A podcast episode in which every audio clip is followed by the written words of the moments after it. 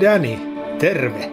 Jotain minä rakkaudesta olen matkan varrella oppinut, mutta tässä sitä vaan kuunnellaan. Kaikki mitä rakastan podcastia. Oikein paljon tervetuloa kaikki kuuntelijat ja katselijat tämänkertaisen Kaikki mitä rakastan podcastin pariin. Täällä nyt kun toista jaksoa jo tehdään, niin tuttuun tapaa minä olen Juhani ja sitten mua vastapäätä istuu Osku. Ja sen lisäksi me ollaan saatu arvovaltainen vieras pöytämme ympärillä myöskin, koska tämän jakson aihe on olut. Ja vieraksi meille on saapunut Teemu Artukka, joka tietää aika paljon käsittääksemme oluesta. Tervetuloa Teemu. Kiitos. Ilo ja kunnia olla täällä kahden herrasmiehen keskellä.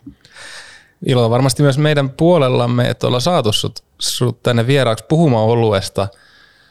Miten paljon, mikä, mikä sun koulutus oluen suhteen on? Oot sä joku pania? tota noin niin, no aika pitkälti olut, olut on mulle semmoinen nautintovälin ollut tietysti pitkä aika tuolta 16-vuotiaasta asti ja Viking Linein kakkoskannelta asti. Että niin myöhään. Niin myöhään virallisesti. ja tota, Jos vanhemmat kuuntelee kuitenkin.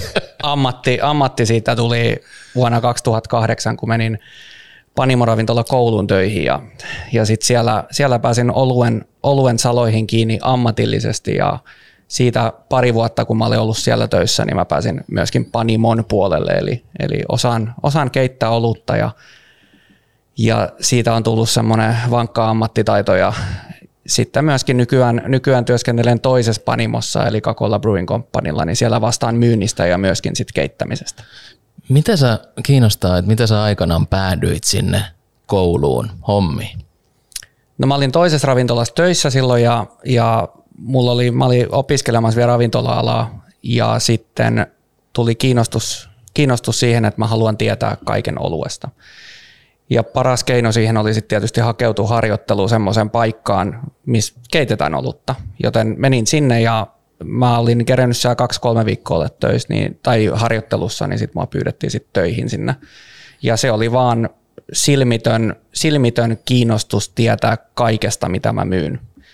Ja siitä tuli sitten loppujen lopuksi intohimo ja, ja harrastus ja samalla ammatti. Et pienpanimoalalla on tosi vaikea päästä töihin, joten sikäli mä olen kulkenut semmoisen aika mukavan tien ja, ja paljolti siihen auttaa se, että on äärimmäisen jopa ylikiinnostunut jostain asiasta. Pienpanimoalalla on vaikea päästä töihin, niin kuin sanoit, niin miten iso tekijä on ollut sitten tähän töihin pääsemiseen se, että sä kaikesta näistä voi tulkita sen, että sä myös rakastat olutta. Kyllä. Niin miten iso tekijä se rakkaus on ollut? No kyllähän se, että, että voihan oluen valmistukseen suhtautua myöskin se, mutta tietyllä tavalla vähän insinöörimäisesti, että, että olet vain täällä töissä. Ja semmoisiakin työpaikkoja on tietysti paljon ja, ja varsinkin mitä isompaa panimoa mennään töihin, niin siinä on koneistos enemmän muurahaisia kuin tarpeeksi. Mutta sitten taas kun mennään tuommoisen pianpanimon puolelle, niin sun täytyy olla tietyllä tavalla intohimoinen kaikesta, mitä sä teet ja, ja rakastaa kaikkea, mitä sä teet ja olla myöskin kiinnostunut kaikesta uudesta. Et se on aika pianpanimoalla varsinkin, niin kaikki muutokset tapahtuu äärimmäisen nopeasti, nopeasti ja uusia trendejä tulee koko ajan, niin niistä täytyy käytännössä pysyä kärryllä ja siihen auttaa sit tietysti todella paljon toi alkoholin nauttiminen. Kokemusasiantuntija. Kokemusasiantuntija kyllä. Mutta tuossa alkoi kiinnostaa, että just kun puhutaan nyt tässä jaksossa rakkaudesta olueen, niin mainitsit myöskin sen 16 vuoden iän, että silloin joskus teiniässä varmaan jokainen meistä on ne ensimmäiset kosketuksensa KO-tuotteeseen tehneet, niin muistatko sä esimerkiksi, että mikä oli, mikä oli eka pisse, mitä sä joit? Se oli Koffin kolmonen. Ja tota, mä en ollut mitenkään ollut miehi silloin, koska olut oli se pääsääntöisesti pahaa, koska mä ei ollut tottunut vielä siihen. Ja pitkälti muistaakseni join tota, äh, Orange Long, Hartwallin Orange Longero. Te olette varmaan sitä ikäluokkaa, kun muistaa kyseisen tuotteen kanssa. Orange ja, Orange ja Lime Longero ja sitten jossain kohtaa mä huomasin, että olut on paljon edullisempaa kuin, kuin Orange tai Lime Longero, joten mä siirtyisin, si, siirtyisin oluen pariin ja mä en ole oikeastaan lonkeroa koskenut edes sen jälkeen kertaakaan. Ja tota, itsekin just, just mietin, että, että yleensähän monesti, monesti tota, se on just mennyt teininä silleen, että, että tosi useat aloittelee jollain siiderillä tai, tai lonkerolla tämän uran, mutta mut, tota, itsellä esimerkiksi oli sillä, että ihan eka, eka kosketus oli klassinen six-pack karhu, joka haettiin sitten y, y, yksi hyvä ystävä, jolla oli vähän paremmat suhteet, niin, niin tota, oli hommannut sitten mulle sixpackin karhua ja, ja sitten fillarilla poliisen hakemaan yksistä kotibileistä ja onnellisena se kainalossa sitten menin itse toisiin bileisiin ja, ja siitä sitten sixpack naamaa ja, ja tota, ennen puolta yötä fritsut kaulassa kotiin. Ai Miten Osku? Mä itse asiassa tota, tuossa pohdin, että mikä on ensimmäinen kosketuspisse ollut ja mikä on ollut se ensimmäinen olut, niin mä olin jo sanon kallistumassa legendaarisen Karhun kolmosen, kolmosen tota puoleen, mutta sitten mulla tuli flashback jostain joukkueen, vanhan jääkiekkojoukkueen tota, risteilyltä, missä on mustaa koffi lämpimänä. Se oli se niin kuin ensimmäinen, kun on humalahakuisesti tätä olutta käyttänyt. Se oli ihan hirveet. Se oli aika jännä, just musta koffi ja sitten myöhemmin tuli tupla pukki, niin onko Teemulle tota, miten tuttuja tuotteita? Erittäin tuttu tuotteita. Mä muistan semotti, semotti nuoruudessani varsinkin, niin oli vähän semmoinen, että sun piti olla, sun piti olla merkkiuskollinen. Eli sä olit joko koffimiehiä tai karhumiehiä tai olvimiehiä, mutta mut mä muistan, että mä olin tosi vahvasti koffimies, mutta aina sitten kun päädyttiin sinne Viking Linein diskokannel, niin sitten oli se Olvin tuplapukki ja sitten jonkun suihku alle ämpäri ja sitten sinne ämpärin ne kaikki oluet. Ja sitten me viilennettiin ne siellä suihkus, mihin, missä ne ei tietenkään viilentynyt yhtään. Mm. Ja, ja tota noin, niin sitten sieltä sielt ensimmäinen kokemukseni tietyllä tavalla erikoisoluesta, eli Olvin, Olvin tuplapukki. Mutta hei, tota, mihin käyttöön? Siis kun mä näen nytkin, sulla on ilmeisesti meillä jotain tuotteita täällä mukana, niillä on kaikilla varmasti, kun niitä on suunniteltu, niin on, on niin kuin tarkkaan mietitty, että mihin tilanteeseen tämä sopii, kenelle, mikä on se kohderyhmä, niin mikä on se kohderyhmä ollut silloin, kun on vaikka sitä mustaa koffia lähetty suunnittelemaan, niin mihin tilanteeseen se sopii parhaiten muuten kuin siihen, että nyt on pakko vetää vähän hirveät jurrit tilanne? No tässähän on tietysti taustalla se niin kuin pokin Pokin niin kuin koko ollut tyyli, eli sehän on, sehän on hyvin vanhaa, monta sata vuotta vanha ollut tuolta Einbekin kylästä Saksasta. Ja siellä oli tarkoituksena se, että, että kun kirkko huomasi, että, että kir, tai kirkko huomasi, että, että ihmiset on lopettanut kirkoskäymisen ja niiden piti saada uudestaan jengi käymään takaisin ja kumartumaan Jumalan palvelukseen, niin he huomasivat, että parhaiten se onnistuu, kun tekee mahdollisimman vahvaa olutta – ja silloin se oli tarkoituksena tietysti, tietysti se, että, että saatiin ihmisiä kirkon, kirkon pariin, jotta, jotta voidaan tai kirkon pariin, jotta saadaan ne ihmiset sinne kirkkoon ja, ja juoman, juoman olutta tai oluen kautta. Ja nykypäivänä, nykypäivänä Bokki, on, Bokki on erittäin hieno oluttyyli, mutta joskin mainen on kyllä pitkälti pilannut pulkkiversiot siitä, mikä on ihan puhtaasti niin kuin elefantilla tai mustalla koffilla tai, olvi, tai olvin tuplapukilla, niin kyllä se on se humalahakunen juominen, Mitä? mikä, on, mikä on tavallaan vähän surullistakin. Se on näin. Miten Osku, tuossa tota, kun Teemu mainitsi, että, että oltiin joko koffi tai karhumiehiä, niin kumpi miehiä Osku Valtonen oli? No mulla on tähän sellainen tietyllä tavalla kuin se karhu, karhu mutta niistä ainoastaan se, mikä oli Porin panimolla tehty, että niissä etiketissä oli pieni P tai pieni K, että onko se tehty Poris vai Keravan, niin mä olin kuullut yhdeltä friendiltä, että se porilainen on paljon parempaa, ja sitten mä aina kaupassa koitin etsiä niitä, missä on P siinä etiketissä.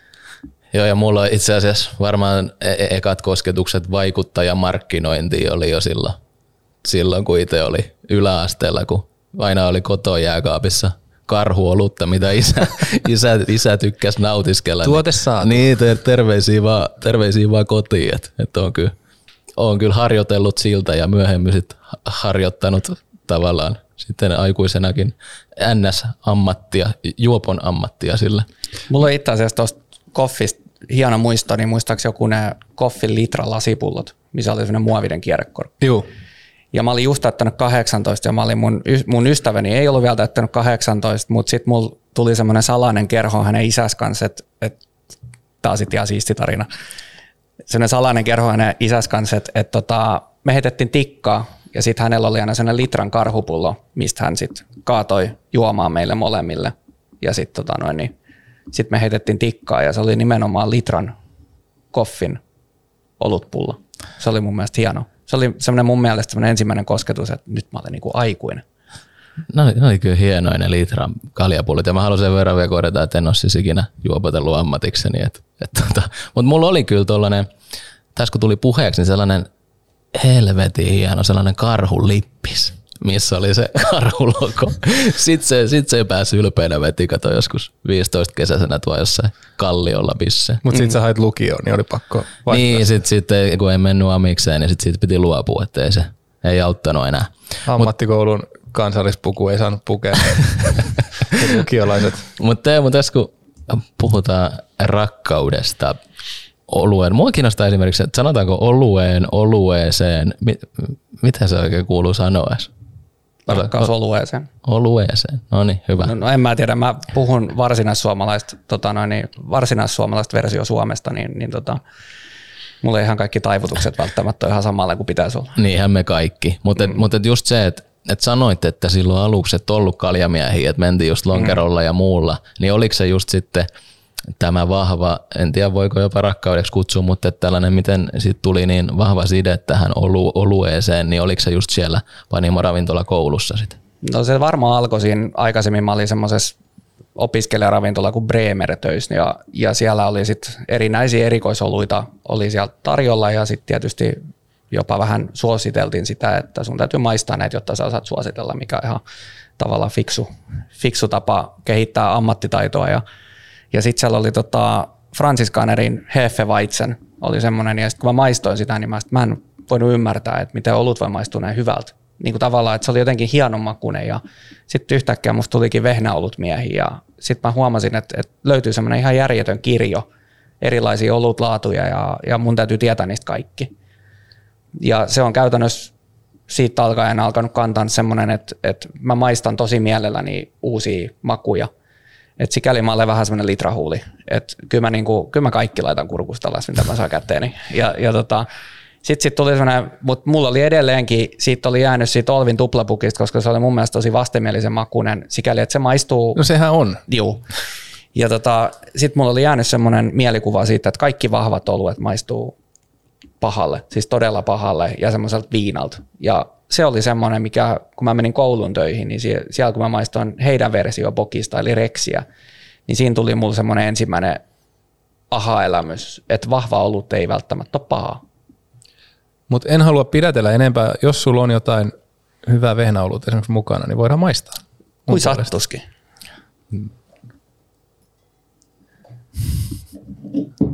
Meidän Panimo on tämmöinen, me tehdään Harmi, kun tätä sanoo mikrofonin lähemmän. niin. Muistetaan seuraavan kanssa. Muistetaan, niin jos meillä on lisää vielä, niin ehkä suihkautetaan. No katsotaan, mitä se on laukus. Mm. Mutta tota, ihan nyt, nyt kun kaadetaan tähän tätä tuotetta, niin, niin kerrotaan nyt myöskin sit kuulijoille samalla voisit kertoa, että, että millaista tavaraa, mitä meillä aseihin kaadetaan. Joo, eli haluatko siitä? Joo. Eli siinä on tuommoinen puuha vaisse, ja meillä taidetaan olla nettisivullakin jossain mainitaan, että me tehdään moderneja tulkintoja perinteisistä oluista, niin tämä on perinteinen tulkinta perinteisestä oluesta. Eli vehnäolut on tosi vanha, ja toi nimenomaan semmoinen bayerilaistyyllinen vehnä, että, että on semmoinen tosi hedelmäinen ja banaaninen ja sitruksinen, ja se tulee turha mennä varmaan sellaisiin panimoteknisiin asioihin tämmöisessä näin rennos ja rempses, rempses tota, seurueessa, niin, niin tota, mutta mut on hyvin klassinen vanha, vanha oluttyyli ja edelleen tehdään käytännössä ihan samalla periaatteella Saksassa, Saksassa edelleen, edelleen kuin nykypäivänä kuin silloin historiassakin ja ollaan tuolla yritetty jäljitellä just nimenomaan sitä vanhaa tekniikkaa, vanhaa tekniikkaa tuolla ja ollaan saatu siitä mun mielestäni erittäin juotava kesäolut. No niin, eiköhän maisteta. Maistetaan, mutta samalla kun me maistellaan, niin sä voisit jatkaa itse vähän puhumista, että mikä olisi sellainen yksi tilanne. Suomen kesähän on kylmä ja vähän kostea, niin mikä olisi sellainen erityinen tilanne Suomen kesässä, mihin tämä olut on ainut oikea vaihtoehto? Ja mun mielestä semmoinen flaneeraaminen tuolla noin jokirannassa ja istua siihen johonkin penkille ja sitten ottaa kuuleri esiin ja nauttii yksi vehnäolut ja katsoo ohilipuvilaivoja. Kieltämättä, että sellainen auringonpaiste maistuu. Joo, ja munhan täytyy myöntää, että mähän en ole siis mikään vehnäoluiden suuri ystävä, mutta et en, en niin kuin tilaisi ikinä varmaan, varmaan paaritiskillä, mutta et kyllä mäkin on vähän semmoinen litra huuli, että ilmaiseksi kun saa. Joo, ja nyt kun tässä on mainittu se tuplapukki ja nyt tämä, niin kyllä tämä kärkeen menee. joo, paitsi että mä olin kyllä enemmän just se mustan koffin miehiä enemmän Niin, kuin mä, mä, tuplapukin. joo, sama. Että sitten kun tuplapukki tuli markkinoille, niin mä olin tavallaan jo kasvanut vähän yli siitä, että sitten mulla riitti mieromatkin oluet. Mä en muista musta koffi yhtä. Joo, se oli, se oli, se, se oli mulla. Mulla ei ole jäänyt se, siitä semmoista makumuistia. Joo. Ja no. siis, siis haluan vielä sanoa nyt tähän, tässä podcastissa, että, että saattaa tosiaan sisältää tuotesijoittelua tämä jakso, että kun me ollaan kaikki kolme Turusta ja, ja Teemu työskentelee tuolla Kakolan panimolla, niin, niin ilman koska me otetaan heidän tuotteistaan tässä ollut rakkausjaksossa kaikki irti. Kyllä, kaikki turkulainen on rakastamisen arvosta ja kyllä tota, itsekin en, en ole niinku vehnä ollut, siis jossain kohtaa olin hetken, ehkä joku kesä oli muutaman semmoinen kuukauden mittainen pätkä, kun vähän ihastuin vehnäoluisiin, mutta en voi sanoa, että olisin ikinä rakastanut vehnäoluen makuun. Mutta ei tämän siis menee. Sehän oli jossain kohtaa oli ihan hullu tämmöinen H.E. Garden vaihe ihmisillä mun, mun Joo, mielestä. se oli varmaan se, mitä mä elin läpi Niin, siis silloin. Jokainen kaikki tilas baarissa H.E. Gardenia. Mun mielestä se on jotenkin, no nyt on vähän baarielämä ollut hiljaisempi. Ei ole paljon vuoteen näkynyt, Hiljaisen- Että se saattaakin johtua siitä, että ei ole kauheasti näkynyt, mutta et mä en tiedä, että onko se buumi vähän laskenut vai että et onko tullut siihen niin kuin vehnäoluidenkin kirjoon niin paljon Teemu uusia kaikkia vaihtoehtoja. No se on tavallaan, vehnäoluthan oli semmoinen tosi kova trendituote vuonna 2008. Ja siitä lähti tavallaan semmoinen, että oli fransiskaanerit ja sitten mikä edusti sitä vähän saksalaista näkemystä siitä vehnäoluesta ja sitten oli Huegardeni, mikä edusti, edusti sitten belgialaista näkemystä vehnäoluesta. Et ne on vähän semmoinen, se on hiukan maitohappo käynyt ja, ja tota, mikä on siis hyvä asia.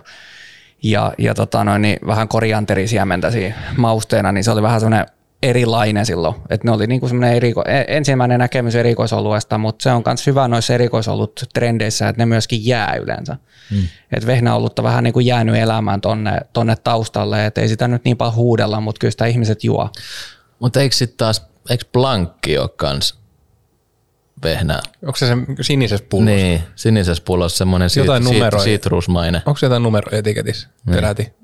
1800. Joo, joo, joo mä, mä, tota, mä oon aika varma, että sekin on vehnä tyyppinen olut, mutta siinä on niin paljon sitä sit, sitrusasiaa, että sitten taas mä tykkään kyllä Mä en siitä. ikinä tilata sitä. Okei, okay. no niin, no mutta eiköhän me sitten siirrytä eteenpäin. mä, sit, mä, mä, mä, luulin pitkään, että se blankki on vettä, kun se on sen sinisessä pullossa. joo. Mä olen kyllä Kroneburin laageri juonut monta kertaa, mutta mä se Kroneburin blankki on jostain syystä niin, niin tota, jäänyt vähän niin kuin, vähän jäänyt niin kuin tiskillä. Ja Portsan mies, sen käsittääkseni arvo ravintolassa on molemmat hanassa, ihan blankki ja sitten Kronenburgin laageri. Siellä mä oon nimenomaan sitä laageria juonut. niin, et, niin, että se on vaan jäänyt se blankki aina kakkoseksi, mutta suosittelen kyllä testailemaan sitten seuraavaksi, kun menet. Joo. Mutta tuossa käytiin jo läpi, että sä oot siis Kakola Brewing Companyssa nykyään hommissa, niin, niin mikä sulla on tittelinä siellä? Mä oon asiakas vastaava. Okei, et ei, ei kun tuossa käytiin, Osku otti ne löysät panomies läpäät sieltä pois, että et ihan, ihan hirveästi ei tule pantua. No ei nyt tällä hetkellä enää, että et alkuvaiheessa kun meitä oltiin, mä ja, mä ja Peter, meidän omistaja, niin oltiin kahdestaan töissä käytännössä siellä, niin silloin, silloin kaikki tekee kaikkien töitä, eli, eli, tota, eli silloin tällöin joutuu, että esimerkiksi jos Pete haluaa vähän olla lomalla tai jotain muuta vastaavaa, niin mähän silloin keitän, ja kyllä meillä on tavoitteena tässä koko ajan, että silloin tällöin kun mua, mua niin kuin haluttaa, niin silloin pääsee sitten aina välillä vähän keittää olutta. Niin, ja siis ihan... Mä yritän välttää niin, sitä niin, sanaa. niin, me, nimenomaan sen, mutta sen takia me halutaan nyt käydä se heti jo tässä heti 20 Joo. minuutin jälkeen. Olen, olen Ei ihan palata siihen. Ei, ei mutta niin, että käydään nyt se läpi, että miten paljon alalla oikeasti ollaan kypsiä tähän, tähän pano, panoläppään. No, tämä on vähän tämmöinen kaksipiippunen juttu, että, että kyllähän niin kuin tietyt vitsit pitää sietää. Että on se ala kuin ala, niin jos siinä on semmoinen tyypillinen, tyypillinen niin kuin, että tarjotaan jotain termiä niin kuin hopeatarjottimella ihmisille, niin totta kai sitä, ja sun täytyy nauraa mukaan, ja heitä vähän itsekin siihen sekaan, että se on, että kyllä tässä aika väsyneeksi sai sitten, jos, jos ei sitä panoläppää kestäisi. Et onhan, kyllähän sitä nyt kuulee joka viikko käytännössä. Mut, niin se on just vähän niin kuin niin. ala kuin ala, että se niille, niille, ketkä sitä heittää, niin se on niin kuin harvinaista, että ai perkele, että nyt onkin sauma niin kuin heittää tämmöinen ja sitten sitä ei ymmärretä, että, että se toinen vastapuoli, niin se kuulee sitä varmasti joka päivä. Joo, ja siis kyllä sen, varsinkin kun tulee noit vähän, vähän tota noin, niin toista, päivää, toista päivää käyviä polttariseuroja tulee panimokierrokseen, niin kyllä se, kyllä se on melkein sitä asiakasviihtyvyyttä, että itsekin heittää muutama sinne sekaan. Ennen ja jälkeen paneemisen on hyvä pestä vehkeet ja niin päin pois. no niin, saatiinhan me vähän Kyllä. Heitä toivottavasti on kato monille kuulijoille ja, ja katsojillekin vähän sellainen ehkä harvinaisempi tilaisuus, kun näin tarkkaan käydään olut asioita lävitse, niin hyvä se on meidänkin pano, panoläpät tähän sisäistä tai sisällyttää. Kyllä. Ja hei, yksi tällainen juurtunut, ei nyt läppä, mutta se tavallaan siinä vaiheessa, kun itse koin olevani siinä rakastumisvaiheessa, löysin tämmöiset pienpanimo ja ipat, niin se, mitä huomasi itse viljelemässä siinä tiskillä, oli se baari mikä tahansa, tai pubi, niin kysyi, että onko teillä mitään hyvää ipaa Hannas? Ja sitten sieltä kuuli pari vaihtoehtoa ja ei ymmärtänyt niistä mitään, ja sitten valkkas vaan toisen. Niin voitaisiin siirtyä mun puolestani tähän IPAan puhua. Eikö IPA on nyt, tämä jos tämä vehnäolutta oli 2008 haipis, tai silloin tuli se ensimmäinen mm. aalto, niin milloin IPA on tullut? No kyllä se varmaan siis samoihin aikoihin, että Suomeen tulee hiukan, hiukan perässä, niin tulee valtavirtaan. Eli kyllä se 2008 IPA oli jo, IPA oli jo harrastajien tiedossa, eli se oli käytännössä toi skotlantilainen panimo, panimo kuin Brewdogki, niin alkoi tekemään punk IPA silloin, ja se oli semmoinen tosi mullistava, mullistava keksintö silloin, että, että he teki äärimmäisen humaloitu olutta, mikä sitten taas nykypäivän mittareille ei juurikaan ole kauhean humaloitu olutta, mutta mut, mut siihen aikaan, ja siitä se oikeastaan lähti, ja nyt, nyt sitten taas IPA on kokenut semmoisia erinäisiä reinkarnaatioita ja inkarnaatioita, että, että se mikä IPA oli trendikäs silloin vuonna 2008, niin nykyään puhutaan ihan erilaisesta India Pale Aleista. Nyt taitaa olla sitten se New England India eli taitaa olla enemmänkin. Taitaa enemmänkin olla semmoinen niin harrastajien, harrastajien keskuudessa, mutta kyllä sieltäkin sitten taas sanotaan semmoiset old school ipat, niin kuin joku jenkkiläinen West Coast IPA ja muuta, niin kyllähän ne edelleen on niin kuin ihan maistuvia tuotteita. Ja tuo on just jännä, että kun sanoit, että en, en ollut tietoinen just tästä Brewdogi Punk, Punk, Punk IPA, sitähän tuli itse aikana monta kertaa pelkästään nimen takia, pelkästään nimen takia tilattu ja, ja sehän oli siis, sehän oli aika, ainakin joskus oli joku semmoinen suhteellisen vahva, vahva nimenomaan joku yhdeksän, yhdeksän pinnaa tai jotain mitä nyt olikaan, mutta et kyllä siinä, siinä sai tota, ihan katon kolisemankin. kyllä, kyllä, kyllä. mutta se, kiinnostaa myöskin, että nyt, nyt kun ollaan taas käyty vähän noita ammatillisia asioita, niin että kun tässä on, ollaan kaikki oluen rakastajia, mutta sä ymmärrät asioista hieman enemmän vielä kuin ammatillisesti nimenomaan kuin minä ja Osku, niin, niin miten sun suhde olueen sitten, sä, sitten työn ulkopuolella, että sä tosiaan mainitsit, että aikamoinen litrahuulia ja kaikki menee alas, mutta et miten niin kuin töiden ulkopuolella? Tuleeko viety töitä kotiin? no aika vähän loppujen lopuksi, että et tota, sanotaan, että kyllähän tähän alaan liittyy niin kuin semmoinen, on se kynnys sinne alkoholismin puolella aika matala, mutta mä pyrin, pyrin tota noin, niin elää töiden ulkopuolella mahdollisimman terveellistä elämää, mutta sitten täytyy tietysti niin kuin, täytyy myöskin ylläpitää semmoista tietynlaista ammattitaitoa myöskin, että mun täytyy tietää, mitä muut tekee. Ja se on, se on hyvin tärkeä osa tätä, eli mun täytyy jatkuvasti maistaa muiden panimoiden tuotteita ja, ja muuta, mutta sanotaan, että sit kun mä lähden iltaa viettämään, niin kyllä mä heitän ton ollut maestron viitan aika vapaalle, että kyllä, kyllä, se, on, kyllä, kyllä se on aika, aika pitkälti sitä niin kuin mautot hanalaakeria no, Niin, no mullahan olisi just ollut täällä kysymyspatteristossa sulle yksi kysymys, että, kun sä menet tuonne yöhön ja ja heilahdat johonkin, johonkin baaritiskille, niin onko se, se no vastasitkin siihen, mutta sitten sä usein just tilaat sitä laakeria sit, mitä hanasta löytyy vai? Joo, en mä rupea neppailemaan siinä tiskillä kauheasti. Että kyllä se on sit se, no sanotaan, että kyllä siinäkin voi valintoja tehdä, että että sanotaan, että ravintolasta riippuen, niin kyllä mä, sen, mä tykkään ensinnäkin hanauluesta tosi paljon ja mä tykkään hanan laagerista tosi paljon, mutta jos esimerkiksi vaihtoehtona on vaikka joku saksalainen Königpilssi, niin todella mielelläni maista. Tai otan, siis anteeksi, ei siinä maistella kyllä enää, jos, jos, mä olen, jos, mä olen selvinnyt, jos mä olen selvinnyt sinne tiskilasti, niin ei se kyllä enää maistella. Kyllä, kyllä. Hei mä itse äh, myös ihastunut tähän oluen niin kuin harrastamiseen muussakin mielessä kuin pelkkä juominen. Eli se valmistaminen käytännössä kotiolosuhteissa. Me, meillä on Friendien kanssa kellaripanimo, ollaan tehty itsellemme oluita, muun muassa itse omiin häihinkin tehnyt muutama, jossa herra Artukka oli sitten ansiokkaasti toimi kyykparina. Joo, ja myös kyydit siellä, kun puolisoni kanssa lähdettiin kotiin, että kiitos vaan Teemulle siitä. Ei, on, on, on, on, on osaava kaveri. No. Ensin juottaa jurria, sitten vielä heittää imaa. Mutta miten sä, kun oot tutustunut tuohon aiheeseen, olueeseen yleisestikin, niin miten näet tämän harrastamisen siinä, että se ei olekaan pelkkää juomista, vaan se voi olla myöskin sitä valmistamista, niin milloin se on alkanut niin nostaa päätään? Että kyllähän koti, kotona on bissejä tehty aina, mutta nyt näiden, näiden tota eri, on ollut vehnäolut buumia, IPA-buumi, varsinkin IPA-buumi varmaan semmoinen, mikä jonkun verran nostatti tätä kotipanioiden lukumäärää.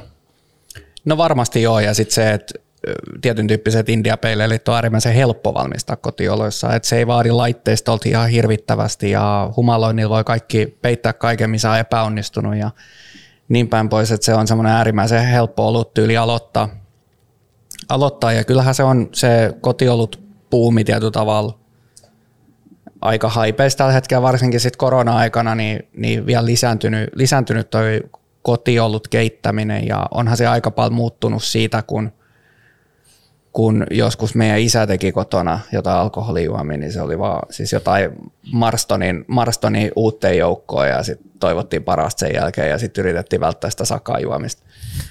Et nykypäivänä se on kuitenkin sitä, että, että sieltä löytyy niin kuin tekninen osaaminen on ihan panimomaista, voisi sanoa näin. Et panimossa tulee vaan, että sitten kun ruvetaan skaalaamaan isompaa suuntaan, niin sitten se ammattitaito rupeaa tulemaan sit prosessihallinnasta.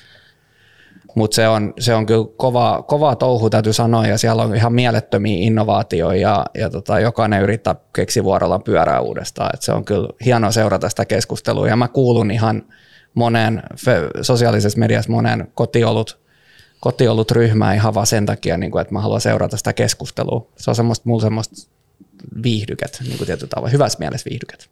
Mutta eikö Osku häissä ollut myöskin yhtenä vaihtoehtona joku, joku tällainen olut, johon, jonka valmistukseen sä olit Osku itse osallistunut? Joo, kyllä siellä oli. Se Kurpitsa peileili, eikö ollut? Kyllä. Joo. Se oli itse asiassa polttari, polttari aamu mennessä keskeytyä siinä sen takia, kun oli, mulla oli olut, oluen oluen valmistusprosessi käynnissä, niin olisi hyvinkin vastahakoisesti jouduin lähteä omiin polttareihin, kun oli paino mieltä se, että miten sen oluen nyt käy. Joo. Hyvähän siitä tuli. Hyvä, Juu, hyvä, hyvä, tuli. hyvä tuli ja itsekin maistelin. Mutta tässä, tässä ehkä on niinku se suurin, suurin kysymys, kun sanoitkin tätä, että koitetaan keksiä pyörä uudestaan, että siellä haetaan innovaatioita ja haetaan uusia makuja, uusia ratkaisuja, mutta onhan siinä myöskin se, että tuollaisissa kotiolosuhteissa ainakin se, mitä me ollaan Friendien kanssa sitä tehty, niin kahden täysin samanmakuisen erän tekeminen on täysin mahdotonta.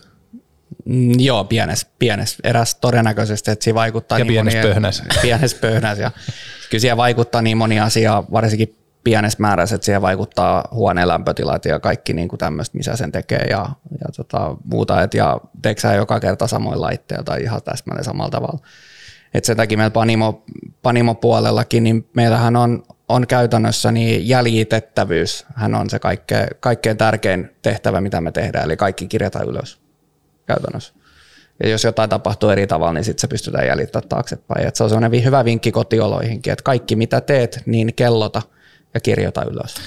Mutta täällä alan ammattilaisena, niin, niin kannustatko kuitenkin ihmisiä tällaiseen, jossain määrin tällaiseen keittelyyn, että, että on sieltä ihan hyviäkin oluita tullut, että kaikkea on ihan paskaa lähtökohtaisesti. Ei, siis todella mä suhtaudun todella kunnioittavasti semmoisiin ihmisiin, jotka viitti ensinnäkin laittaa järjettömän määrää rahaa kiinni niin kuin siihen, että sä teet itsellesi korillisen olutta.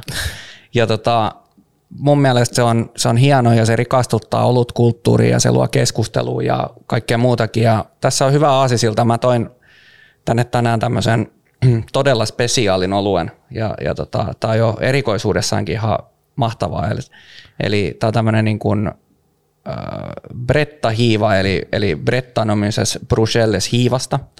Ai niin, pullo. Niin meillä on tällainen niin valtava tuotanto, että kun meillä on, pitää ottaa katselijat huomioon sekä, sekä kuuntelijat huomioon, niin, niin YouTubesta saa lisäarvoa, näkee etiketit ja pullot. Joo, ja tämä on, tää on Brettanomises Bruxelles hiivasta tehty tämmöinen villihiivaolut, ja siinä on käytetty myöskin sit tota Alantentilan vadelmia. Ja tämä on nimeltä Hallon Helsinki, ja sen okay. reseptin on tehnyt kotiolut keittäjät. Eli he voitti tämmöisen Craft Beer Turku kotiolut kilpailun ja sen myötä niin he saivat, he saivat kunnian luovuttaa sen reseptin kaupallisen käyttöön ja, ja tota, tämä oli, oli heille suuri kunnia. Mu- ja muista me... avata lähellä mikkiä nyt. Ai niin joo. Hiljaa. Mutta suhastaako tämä kivasti? Ei, tämä, tämä no, oli me, meidän täytyy seuraavaksi yrittää sitten taas uudestaan. Mutta anteeksi, mä keskeytin sut. Joo, ei mitään. Ja, ja tota, tämä on Hallan Helsinki mä kaada itsellen. Oho. Meni. omilla housuilla. Miten iso etikettivirhe tämä nyt on sulle ammatillisen uskottavuuden puolesta, että sä et laitat nyt samoihin laseihin tämän?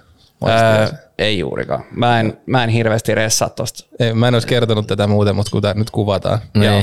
Niin ja just se, että, että seuruekin on just sellainen nyt, että ei ole kauheasti väliä, että, että miten, minkä etikettien mukaan täällä toimitaan. Kiitos paljon. Mutta et se aika kiinnostava toi, itse asiassa äh, vadelmahan on oma lempimarja, joten siinä mielessä, eikö se marja se, mansikka on hedelmä, mutta, mutta tota, vadelman marja, tai jotenkin näin, joku varmaan korjaa. Mutta et, et kiinnostavaa, että et on mennyt siinä mielessä, kun itse oli teini-ikäinen, niin, niin silloin ei ollut kyllä se olut, että mitä ihmiset kotona teki, että se oli se, se, oli se koti, kauni, kauniisti sanottuna kotiviini, mutta jotkut myöskin rumasti kiljuksi kutsuivat, mutta et, et mielestäni ihan tervetullut tämä kehitys. On, ja mä pakko olla myöskin tähän puuttua tähän kiljuun, että kyllä mä ihan rehellisesti friendien kanssa, kyllä me tehtiin ihan kilju.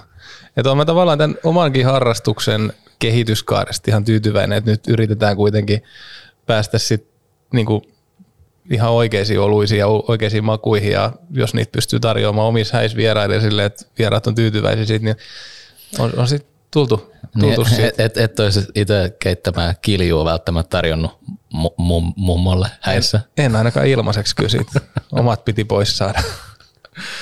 Joo, ja siis tämä on niinku mukava sikäli, että tämä on tosi viinimäinen lähestymistapa olueeseen, että olut ei ole aina semmoinen niinku suoraviivainen, että et, mä, ta, mä, tykkään puhua näissä oluttestingeissä aina mun, mun faijasta, niin, niin meidän faijahan on tietynlainen olutharrastaja, että hän harrastaa alekokki. Ja jos hän, joisi, jos hän joisi tätä ja mä kertoisin, että se on olutta, niin hän olisi, että tämä ei ole kuule poika olutta, niin eihän ja sitten sen jälkeen tota, hän haukkuisi tämän pystyyn. Mutta jos hänelle ei sanoisi, että on olutta, niin sitten todennäköisesti taas on, no poika roikas jo kivaa. Että se tietyllä tavalla se olut luo semmoisen mieleyhtymän samat ja semmoisen niin kuin joko keskiolueeseen tai, tai niin, että siinä on semmoiset oluen tietyt, tietyt peruspiirteet löytyy aina, mutta tästä ei löydy niitä ollenkaan. Pitäisikö, maistaako Osku jo? En maistanut vielä ennen kuin Teemu taas maistaa ja sillä aikaa kun me maistellaan, niin sä voit taas kertoa sen, että mihin hetkeen tämä olut No tämä on semmoinen, tämä on semmoinen tota noin niin, alkumaali, semmoinen kesäpäivä alkumaali ja vähän mimmien tai poikien kanssa viltti jossain puistossa ja sitten on korillinen mansikoisi ja syötätte niitä toisillenne ja, ja tota, teillä on hauskaa ja hyvät biisit soimassa siellä taustalla. Tämä olisi niin täydellinen siihen. Halo Helsinki. Halo, Halo, Helsinki. Halo Helsinki kuuntelee ja Hallon Helsinki maistelee, niin mikä sen parempaa. Niin ja maku on myös semmoinen, että kyllähän tämä nyt ihan kakkospäivänkin ensimmäisenä menisi.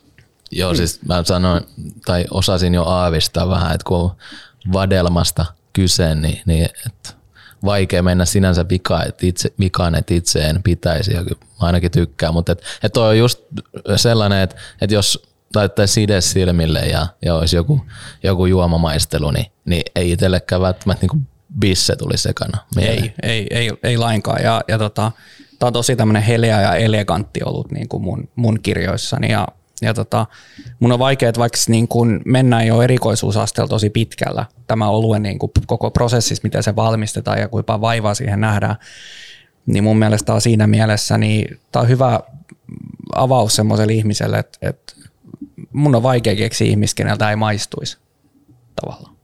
Se on ihan totta. Ja tuossa nyt, nyt viime aikoinahan äh, hapan oluet, so, sourit on niin kuin ihan tullut valtavaksi hitiksi ja, ja niitä on, tulee kuin sieniä sateella ja, ja sehän on varmaan just, just yksi juttu siinä, että nehän on niin kuin vähän siiderin ja oluen niin kuin välimaastosta, et koska nyt aina, jos me puhutaan mustasta koffista tai tuplapukista, niin, niin vaikka nyt kauheasti halua sukupuolittaa asioita, mutta kyllä se nyt ainakin omasta teiniässä meni silleen, että ei ne mimmit kauheasti niin kuin sitä mustaa koffia tai tuplapukkia juonut, vaan että, että sitä siideriä, että, että se tavallaan tuo just niin kuin ka- kaikkia, tai sitten niitä, jotka tai ihan samaksi kundi vai mimmi, mutta tykkää enemmän siideristä esimerkiksi semmoinen helppo lähestyminen mm. just olut maailmaan, noin sourit esimerkiksi.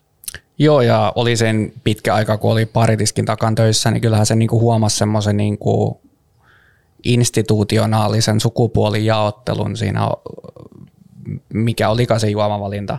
Ja, ja tota, Mutta nykypäivänä, kun nyt, nyt olen tämmöisessä äärimmäisen trendikkäässä pienpanimossa töissä, niin nyt on huomannut, että se sukupuoliraja on kadonnut täysin kokonaan. Eli miehet juo sauerei ihan siinä, missä naisetkin, ja naiset juo voimakkaan imperial missä miehetkin. Et mun mielestä toi on hieno, hieno edistysaskel, että siitä ollaan päästy eroon, ja ja muutenkin niin kuin huolimatta siitä, että olen tämmöinen karvanaamainen miespuolinen henkilö pienpanimoalalla tai semmoinen tyypillisen näköinen, niin toivoisin, että, että enemmän naisetkin hakeutuisi alalle ja tulisi niin kuin aidosti, aidosti saataisiin semmoista niin kuin su, tavallaan se sukupuoli häviäisi tästä koko touhusta. Ja varsinkin tuossa pienpanimopuolella sen niin kuin varmasti sitä kenttää, olisi, missä olisi naiset erittäin tervetulleet, koska se on, se on kuitenkin sellainen, että siinä on mielikuvitus vaan rajana, että mitä makui lähtee yhdistelemään, mm. mitä oluttyyppejä lähdetään seuraamaan, mitä, mikä on se oma, oma kehityskulku ja polku, polku, mitä kuljetaan, niin se, että se olisi vaan oikeasti iso rikkaus, jos saataisiin enemmän myös naisia harrastamaan harrastamaan sitä niin, oluen valmistusta himassa. Itselle on just ainakin sosiaalisen median tai, tai tota, kaup- kaupan hyllyn kautta tullut just esimerkiksi tällaisia tytötkin panee ja, mm. ja mikä on Brewcat. Joo, Brewcat on se Brew tytötkin panee. Ne, Joo. Niin se oli sama juttu. Joo. Joo mutta et kuitenkin törmännyt myöskin sellaisiin. Ja, onko se just se, että niillä oli joku semmoinen bisse, missä on tota Mariska, Mariska esimerkiksi etiketistä. En ole nyt varma, että onko samanlainen, mutta just kun itsekin paljon – No Teemukin varmasti tietää, kun te suunnittelette uusien oluiden etikettejä ja muita tuollaisia, niin itsehän on varmaan prototyyppi just sellaisesta ihmisestä, että, että vau, että, että onpa makea, makea etiketti, että katsotaan nyt vähän, että, että miten tätä kuvaillaan, että mä niin kuin voin tykätä tästä, mutta että se vaikuttaa vähemmän siihen vielä kuin tämä, miten siisti se pullo tai tölkki on. Joo, meillähän on meidän omistajista yksi on nainen, eli, eli Eeva. Eeva ja Eeva on oikeastaan, sanotaan, että kaikki semmoiset raikkaat linjaukset, mitä me tehdään, on se sitten brändiin liittyviä juttuja tai oikeastaan brändi on hänen alansa ja, ja myöskin sitten, että minkälaisia oluita me yleensäkään tehdään, niin kyllä ne pitkälti tulee niin kuin Eevan aivoista. Et, et, tai sanotaan, että hän on niin voimakas persona meidän panimossa myöskin, että et hän, hän sanelee ja mun mielestä niin kuin tavallaan korostuu meidänkin panimossa aina me miespuoliset henkilöt vähän turhankin paljon, vaikka Eeva on, Eeva on meidän semmoinen todellinen kuningatar siellä. Mites tota, mä haluaisin, kun tässä nyt puhutaan, halutaan välillä aina korostaa sitä, sitä rakkautta, rakkautta ja useista asioista, että, että joihin on jonkinnäköinen rakkaudellinen suhde, niin niihin liittyy myös paljon erilaisia muistoja. Et millaisia muistoja, Teemu, sulle tota, tulee olueen liittyen? Ammatillisia vai niin kuin käyttökokemuksia? No ehkä, ehkä mieluummin käyttökokemuksia. käyttökoke- kuulijat varsinkin paljon halusta kuulla ehkä enemmän niitä käyttökokemuksia. No, mulla on ehkä semmoinen, ekso, semmoinen ensimmäinen niin kuin todellinen, todellinen vaivan ja työn tulos oli joskus, mä ostin Brooklynin Panimolta semmoisen oluen kuin Black Ops. Se oli myöskin tuommoisessa isossa pullossa oleva, oleva 9 prosenttinen vai olisiko 10 prosenttinen Imperial Stout. Ja, mä odottelin viisi vuotta ennen kuin mä avasin sen pullon ja sitten mä hautautuin kellariin ja laitoin kynttilän palaamaan ja Bruce Springsteenin soimaan ja sitten mä nautin sen oluen siinä ja, ja tota, se oli mulla niin herkkä kokemus, että mä melkein itki silloin, kun mä join sen. Mutta et kuitenkaan ressuun laittanut. En laittanut silloin Onko onks Bruce, Bruce niinku the boss niinku vielä, vielä ehkä Jotenkin mä luulen, että se oli, se oli semmoinen, että kun mulla on oluet, oluen kokemus on aina semmoinen tosi vahva mieleyhtymä juttu, niin silloin kun se oli se, vaikka, vaikka Brooklyn on vähän väärällä saarella siinä, siinä, siinä seudulla verrattuna Bruseen, mutta mut Bruse tuntuisi just niin kuin sillä hetkellä oikealta valinnalta. No miltä se olut sitten maistui sit viiden vuoden jälkeen? Kyllä se, se, oli, niinku, se oli niin herkkä kokemus, että et, tota, no, niin, kyllä mua niinku melkein itketti, kun mä join sen. et nykyään toi oluen kypsyttäminen on niinku mulle ihan arkipäivää niinku tietyllä tavalla, että mä säilön, säilön oluita kotona ja, ja juon niitä sitten kun aika tulee, eikä ne ole mun mitenkään semmoisia erikoisia, mutta se oli semmoinen ensimmäinen, mitä mä tein, kun mä olin ensimmäisen kerran kypsyttänyt, mä olin niin kauan odottanut sen oluen avaamista, että se oli mun niin herkkä kokemus, että mä melkein itketti. Että se oli niinku kaikille aisteille se oli kaikilaista ja mä loin se ympäristö, ympäristö siihen, että olisihan se ollut aivan kamala tilanne, kun mä olisin avannut sen korki ja, ja tota, kaatanut se siihen lasiin ja sitten hyi helkkari, tähän kauheamma kuin. Mites Juhani, jos mennään noihin muistoihin, mitkä liittyy olueen, olueeseen, niin milloin olut on maistunut kaikkein parhaimmalta ja mikä olut se oli? No tämä on itse asiassa aika helppoa, että hyvä mä pelästyin jo, että, että tota, oma kysymykseni Teemulle karahtaa oman nilkkaan tässä, että mulla olisi ollut ehkä ikimuistoisempia muistoja just siitä kotiviini kilju-osastolta, mutta mut me voidaan puhua niistä sitten siinä kiljurakko.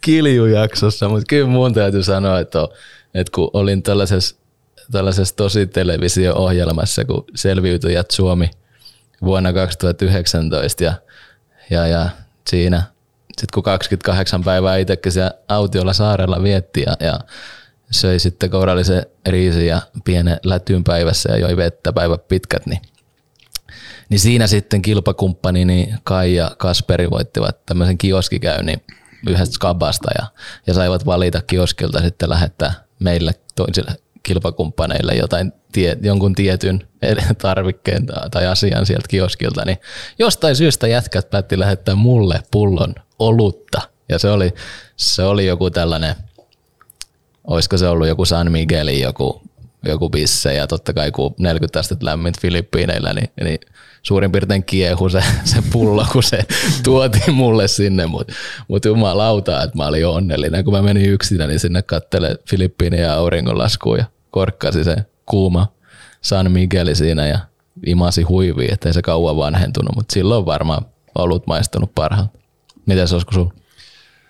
Ehkä yksittäisenä semmoisena, mihin liittyy kaikkein vahvin fiilis, niin semmoinen tunnelataus on ollut kuitenkin ihan, se oli joku pulkki, Hana, Hanabisse, todennäköisesti Kaasberg, olin Tanskassa, Kööpenhaminassa Guns N' Rosesin keikalle, semmoinen muovituoppi, ja se oli ihan älyttömän pitkä matka sinne olutpisteelle, missä oli ihan älyttömän pitkät jonot, niin sitä piti hautoa aika pitkään, jotta siitä sai nauttia mahdollisimman niin kuin monta huikkaa.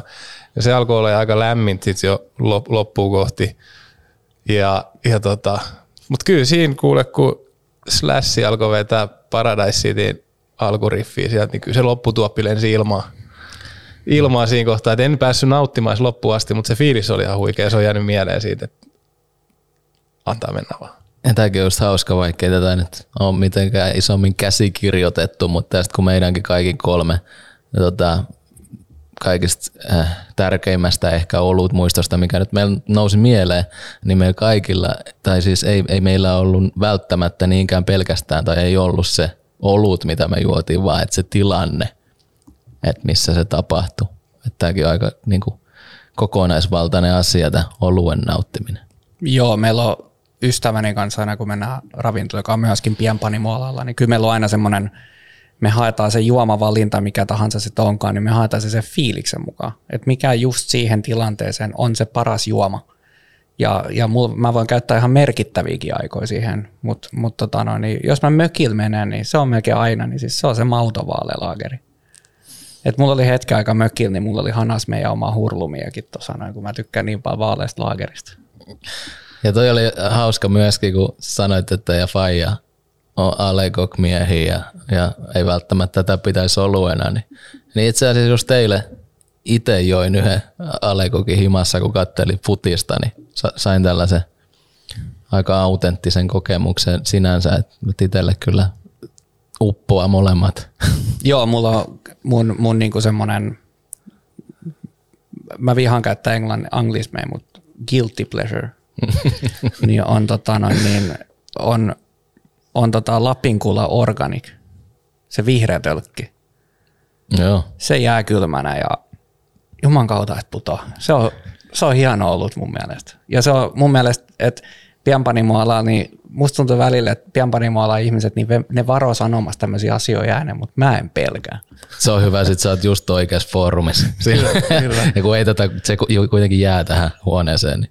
Mutta mä, mä halusin palata vähän tuohon vielä, että et kun me nostettiin esiin nämä olut, olut, olut ja muistot ja olueeseen liittyvät asiat, niin niihin vahvasti liittyy se rakkaus. Esimerkiksi jos otetaan nyt ajankohtainen asia, jääkiekon MM-kilpailut. Ihmiset, jotka rakastaa jääkiekkoa niin paljon, että ne lähtee kisapaikkakunnalle. No nythän se ei ole mahdollista, mutta siis tavallisena vuotena, kun meillä ei ole pandemiaa, niin, tai mitään pandemiaa, niin sitten jengi lähtee sinne rakkaudesta lajiin. Ne lähtee maksaa niin kuin aika sievoisia summia päästäkseen sinne kisapaikkakunnalle. Mitä siellä tehdään?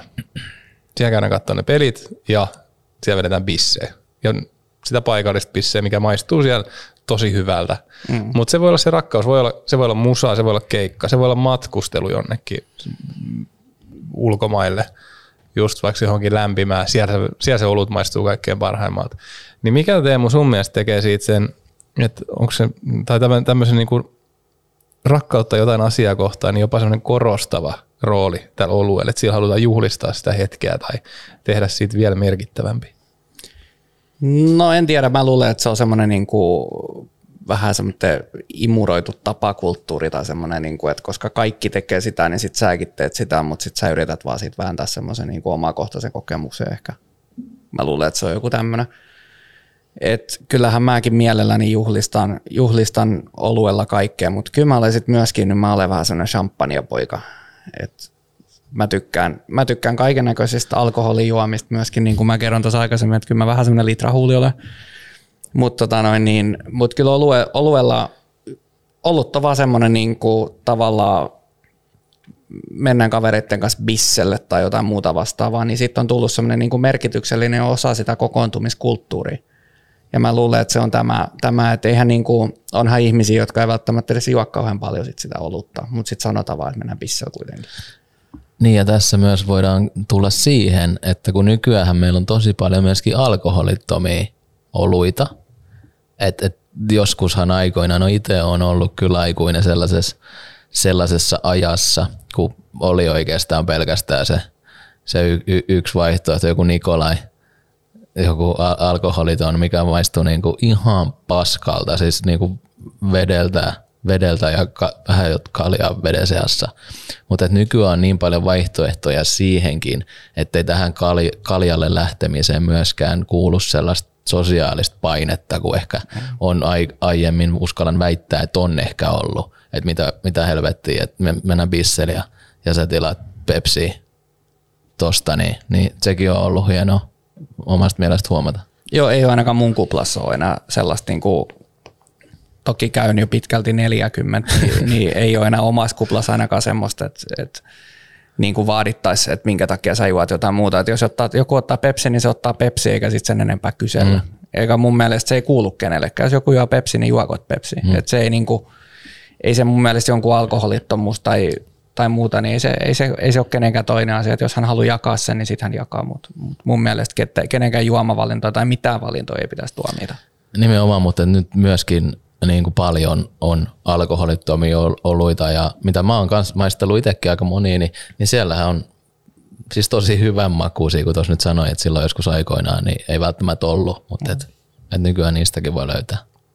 Ja nyt meillä alkaa ilmeisesti lähetysaika käymään pikkuhiljaa vähän vähin, niin korjaa jos on väärässä, mutta sulla on siellä repussa vielä jokin Jumalan lähettämä lahja ihmisille ja totteleeko se neipa? Onko, ah, mä, mun piti just kysyä, että onko sulla toiveen, mutta siellähän se tulikin. Kyllä. Ja eihän meille tässä mitään tota, sellaista deadlinea ole, että laitettaisiin piuhat poikki. Että et kyllähän me, mutta voidaan me sitten jossain kohtaa jatkaa iltaa sitten sen jälkeenkin, kun on Tähän valitettavasti. rekki laitettu pois. Niin, valitettavasti jää näitä avonaisia jonkin verran.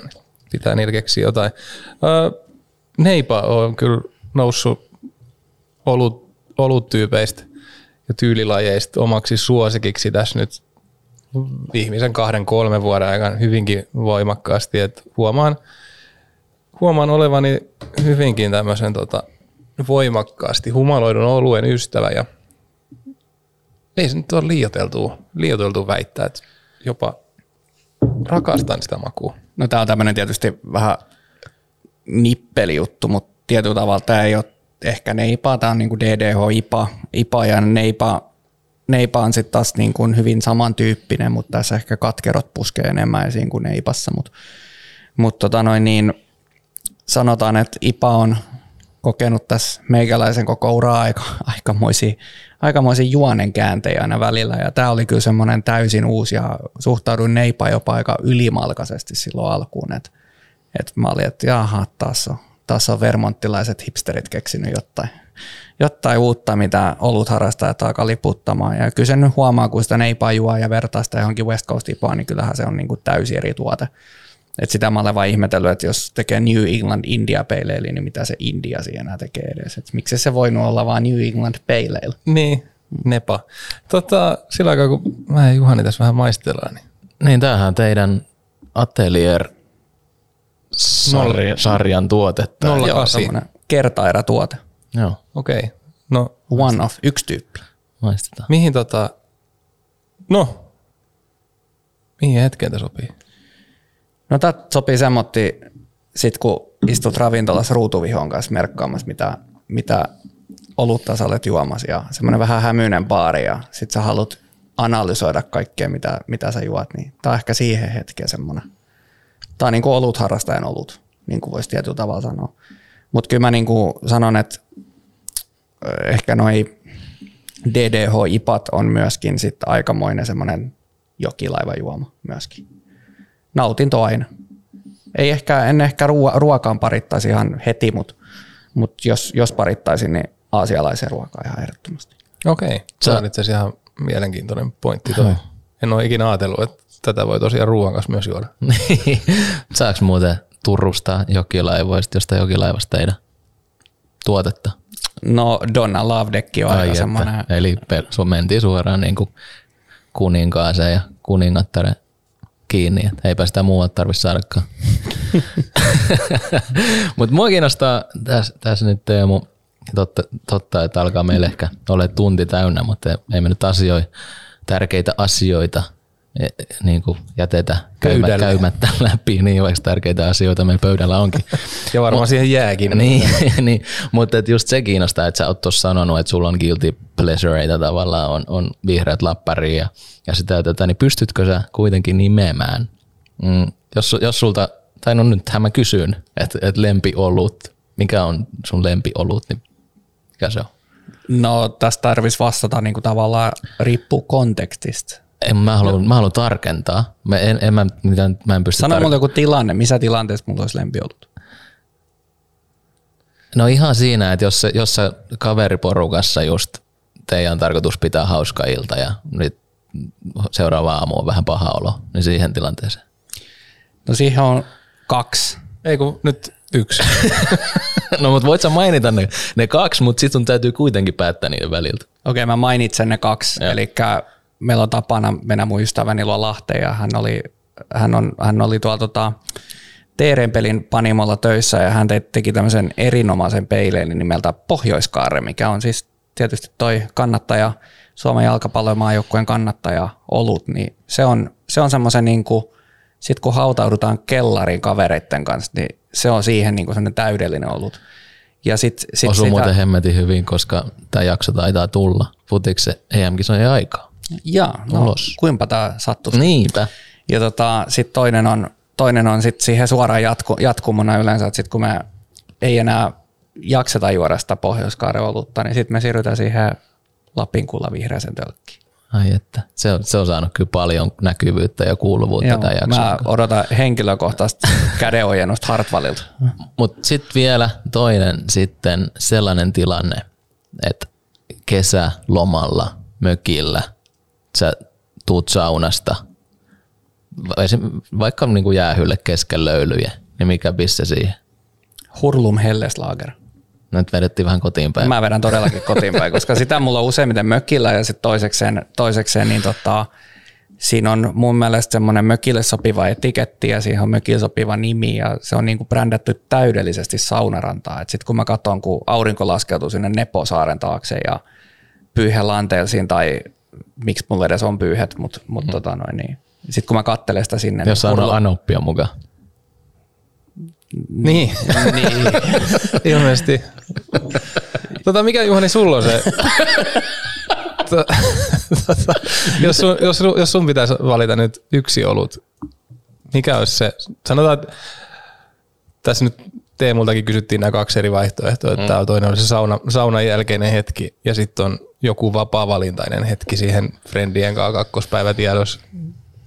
Diipadapa. Mitä, mitkä on ne oluet? Teemukin nyt sitten kaikesta huolimatta sai sanoa ne kaksi, niin sano säkin nyt sitten kaksi. No aika, va- aika vaikea kysymys, mä oon tota, mm, jos, jos lähdetään viettää sitä, sitä iltaa esimerkiksi, ollaan niin kuin alkuvaiheessa, niin, niin mä, mä tykkään tuosta Teemukin on maininnut, maininnut Brooklyn, Brooklyn Panimon, niin, niin heiltä tuli tämmönen rainbow, rainbow-tyylinen tyylinen i- i- IPA se taisi olla, olut just hiljattain, niin, niin itse kyllä on mieltynyt siihen, että viimeksi kun tällaiseen tilanteeseen ajauduin hiljattain juuri, niin, niin valitsin sen, että sen mä laitan kyllä tähän.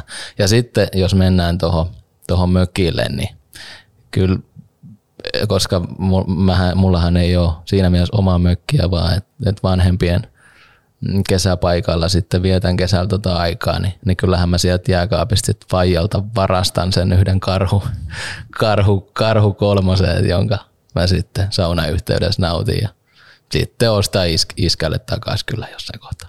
Mitäs olisiko sulla?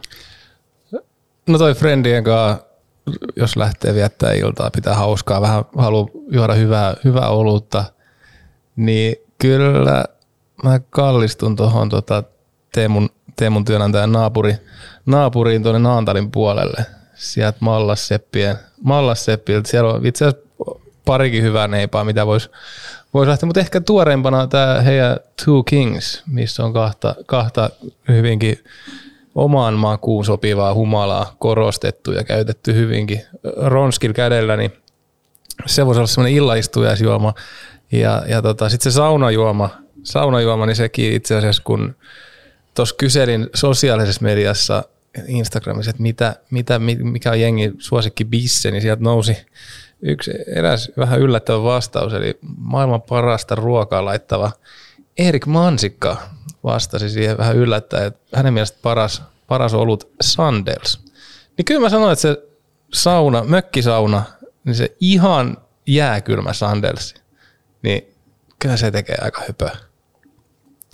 Tekeehän se. Ja to- ilman pyyhet nimenomaan. Nimenomaan. Ja toivotaan, että ehkä saadaan ruokamessias Mansikka sitten johonkin jaksoon istumaan tähän meidän väliin ja voidaan sitten ru- ruoa, ruokakeskustelun ohessa sitten ehkä vähän tästä oluestakin keskustella. Mutta mua tota, kiinnostaa tähän loppuun vielä sen verran, että mäkin on, ja totta kai, totta kai kun vaikka sanoin, että, että sisältää tuote sijoittelua aavistuksen tämä meidän olut jakso, koska totta kai Turun lippuun halutaan heilutella korkealla, niin teidän omista tuotteista, niin pystytkö sä niistä nimeämään sun suosikin? Koska mä ainakin pystyn. No Riviera India Pale Ale. Se on semmoinen, se on semmoinen niin kuin, mulla tulee joka, joka kerta, kun mä avaan sen korkin ja sit mä kaadan sen lasiin, niin mulla tulee mieleen semmoinen persikkapurkki. ja se on semmoinen old school IPA, eli, eli tota, vähän semmoinen kuparin taittava ja, ja mukavat katkerot ja kaikkea muuta, mutta se on silti samaan aikaan tosi tosi juotava ollut. Niin ehkä Riviera ja varsinkin jääkylmänä hanasta. Ai että. Mä menen etsimään. Ei kun nämä paarit on kiinni. Ai, ai, Eikö sulla ole himas se hana? Mun täytyy sanoa, että mun on Coca-Cola Brewing Company lemppari on toi, se on sesonkin tuote, mutta Juise, Juise 3000, mutta tosittain tietysti nimen takia, mutta et kyllä se toimittaa ihan makunystyröillekin. No niin. Pystyykö Osku heittämään? Mä joudun peesaa Teemu, että kyllä se Riviera on, on se, mitä jos, jos on bubi baari, missä pääsee noista valitsemaan, niin kyllä mä Rivieraan kallistun kerta toisensa jälkeen. Se on lähimpänä omaa makuun.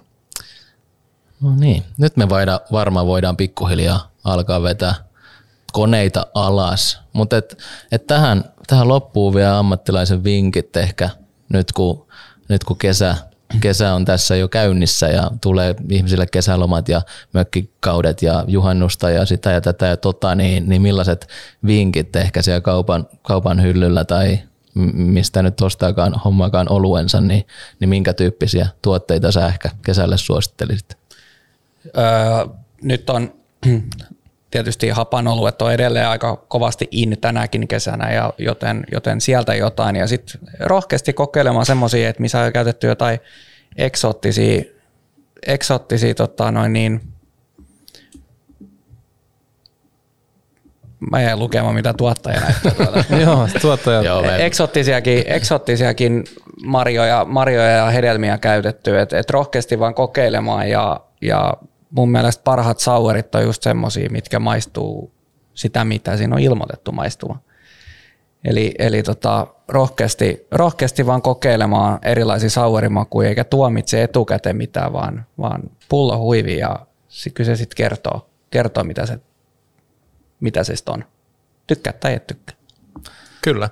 Hei, nyt alkaa olla se hetki, kun on hyvä muistuttaa teitä, että käykää ottaa Instagramin puolella meidän podcastin tili Kaikki mitä rakastan seurantaa ja heitelkää sinne meille dm aiheita, mitkä on teille rakkauden kohteita, mitä te rakastatte tai mitä aiheita haluaisitte, että me käsittelemme rakkauden näkökulmasta. Kyllä, ja käykää myöskin ottaa Kakola Brewing Companyn Instagram-tili haltuun, että et jos kuuntelette esimerkiksi tätä pelkästään, ettei katso YouTubesta, niin, niin sieltä sitten löytyy myöskin vähän lisää infoa, että millainen mesta on kysymyksessä ja, ja tuotteet kysymyksessä, että me ainakin, ainakin annamme mainiot arvosanat tälle turkulaiselle panimolle.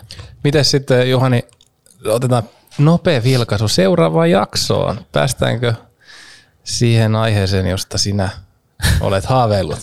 Joo, ehdottomasti, koska meillähän taitaa olla seuraavan jakson aiheena parisuhde. Ja siinähän sitten mennäänkin aika, aikamoisella tavalla sitten tällaisen ihmisten välisen rakkauden ytimeen.